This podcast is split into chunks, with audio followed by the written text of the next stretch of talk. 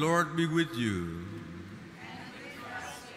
A reading from the Holy Gospel according to Matthew.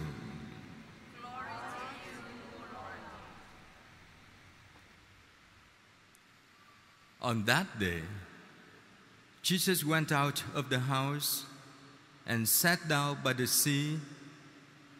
Such large crowds gathered around him that he got into a boat and sat down, and the whole crowd stood along the shore. And he spoke to them at length in parables, saying, A sower went out to sow, and as he sowed, some seed fell on the path, and birds came and ate it up. Some fell on rocky ground where it had little soil. It sprang up at once because the soil was not deep, and when the sun rose, it was scorched, and it withered for lack of roots. Some seed fell among thorns, and the thorns grew up and choked it. But some seed fell on rich soil and produced fruit a hundred or sixty or thirty fold. Whoever has ears ought to hear. The Gospel of the Lord.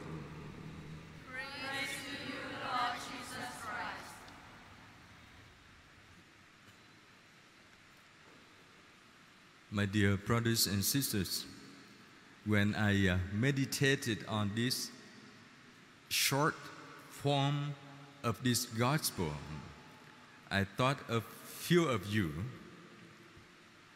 who uh, often have the text on your hands and read along with me. Sometimes, like earlier today, I felt you got lost because I think they have a longer form, correct?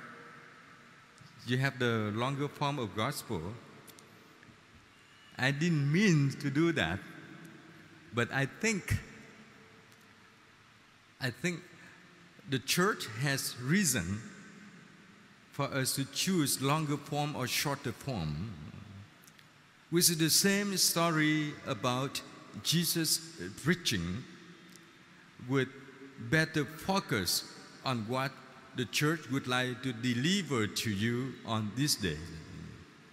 So do not think I read a long one, but remember at the end of the gospel shorter form today, St. Matthew has written, reported what Jesus said to the crowd Whoever has ears ought to hear. There's a reason why some churches, some parishes, the pastor would not want people to read along with him the gospel. Because the meaning of proclamation of the gospel is representing of Christ proclaimed to you, announced to you, and you hear. It's the whole ritual. It's not just a section of the workshop that now we can check on one another of my pronunciation. So do not worry if you don't have the text. I try to practice each time before I come here so that I can have the best delivering to you.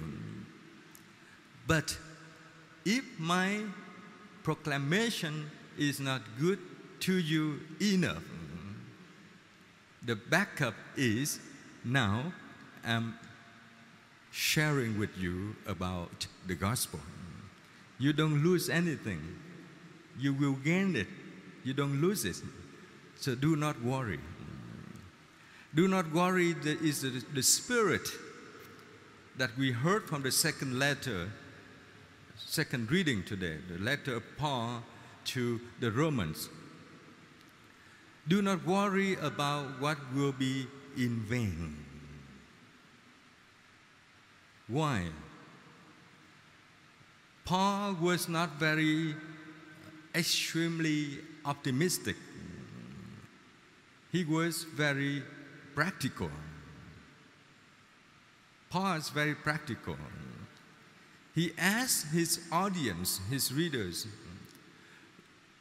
and again, as I explained to you, in the mindset of Paul and his peers living in the first century, they were expecting that Jesus Christ would come back immediately. Remember this background. He did not know that we would have to wait until now. So he's preparing for the audience. His writing is very in harsh, ready. It's coming. Jesus returning. So do it, do it immediately. Don't wait. There's no time. Just like when you work in the office buildings, skyrise office building, and you hear the siren, the alarm, and there's a rush. You have to grab whatever you really need and run. There's no time. Don't think. Don't look around. Keep going. So that is the spirit of the letter. However, if the human race have been waiting for 2,000 years, would they become impatient? Yes. Some of us have been waiting for Christ or for our returning to Christ for 60, 70, 80 years, worn out. Our brothers who are medical staff, nurses, doctors, who've been praying every single morning, single hours when we first encounter this pandemic, now worn out. For more than a hundred years, fighting every single day with this virus, can people become impatient? Yes, without God, there is no. Without God, there is no patience. Why? Because recalling the first reading from the book of Isaiah, you see the prophet, the one who could hear from God and deliver to God's people, try to explain to God's people. Don't think that the snowing, the raining, the sunny, all of these signs of nature are accident. Out of the cold, snowing, in the heat and humid, it's raining. And one day, when you need to take a long walk, you want to have a cloudy and beauty sky, it's sunny. It's not accident. There's a reason for everything happens. The matter is how we can read on of this and know about it. So, how can we read the signs of our time? Jesus said the parable to the big crowd, no excluding, very inclusive. Everybody come, and Matthew even portrays detailedly that because of the big crowd, Jesus could not stand on the shore. He had to step aside so that he can see everyone, everyone can see him, and then he preached to them. What did he preach? Did you hear any message that Jesus said earlier? Do you remember what did Jesus said last week? Today, what did Jesus ask of you? He asks you to let our belief be a living account and action. Don't just the belief on the textbook that we read when we need, but it must be a living action, a living account that people can look at and see. In other words, Jesus wants us to exercise our belief. Live it out. How? How can we live the Word of God when today He did not ask us to do anything? He asks us to let the Word of God be fertile, be nourished, be produced first in our heart, then in our life. Sometimes, if not most of the times, when we familiar with the readings or the words of God, it's easy for us to become subjectivism. I'm sorry, objectivism. I know what Jesus said about that. I know this is the Gospel of Matthew. I know the context. I know the readings. But I cannot live it. Then I forget it. Then it cannot produce. Then our life cannot be fruitful. So Jesus gave us a tip as a guidelines to live our faith. And in reality, sometimes our subjectivity make us do wrong. I give you an example. Early this morning, before having breakfast,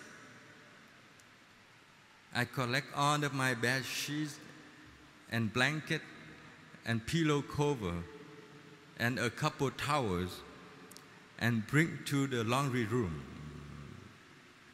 And you know that I live with a community of 18 people. Some people, they wait until they have only one more shirt to wear, then they wash. So if with a big load like that, the regular machine would not tolerate. So we discussed and we discerned and we decided to buy a big load washing machine. Brand new, high tech inverter. And it also has function button written in Vietnamese. And early Sunday morning, before having a cup of coffee, I thought, oh, it's easy, I can do that. So I said, okay, now I put my laundry in the washer, then make a coffee, and then go have breakfast, and then come back, and it's finished, and then I can dry it out, hang it on. I came back after that, it didn't work. I said, oh my God. And I didn't want to tell anyone because I don't want them to know that I'm stupid. I walk around looking for the manual, and the sister asked, Father, you're looking for your watch? I said, No, I just walk around looking for something. And then I found the manual, and then I read it. And hopefully, when I return after Mass, it worked. So that with that, it, it, it stuck in my mind when I was driving here. I said, well, sometimes, I don't know if you agree, the words of God that we hear every Sunday and every other years, become so close to us that we can become very careless about it. So, with my living, learning lessons with the washer, I would like to strongly recommend you either before or after we attend Mass, try to either read the Gospel or remember what we have heard. It's very good. It's very good. If you can read in such a way as the first day after your death, you receive a text message from your beloved, and you read it again and again and again and again, and even more than that, you imagine her or his face when sending you a text. How beautiful she is, how handsome he is, how nice that he put all of these beautiful words in a short text message. And now we have the emoji that you can, uh, a way to explain how your face look like when you send it or when you read it. So how can we love the Word of God in such a way we treat the one person whom we love? If we can do that, even once a week, I guarantee, I guarantee you, what Jesus portrays here about the uh, 30, 60, 104 would happen in our life. Very simple. Very simple. One day at a time, one lesson at a time, one person at a time. The uniqueness of each one of us before God should be the secret, unique of each one of us before others. If we come before God, Father Joseph Dow Winwu, you are weak, but you are wise because you chose me. I love you, I show you the way. Each one of us come to God. God speaks to each one of us dearly, individually, and gently. If we take that gesture to do or to be with someone today, one person a day, just like you take the, the supplementary pills, one per day, day after day, it builds up in our life, in our body. So the parables that Jesus said to the crowd can become the story for our life if you and I make our belief be a living account of the gospel and action of loving and living Christ in our life. Amen.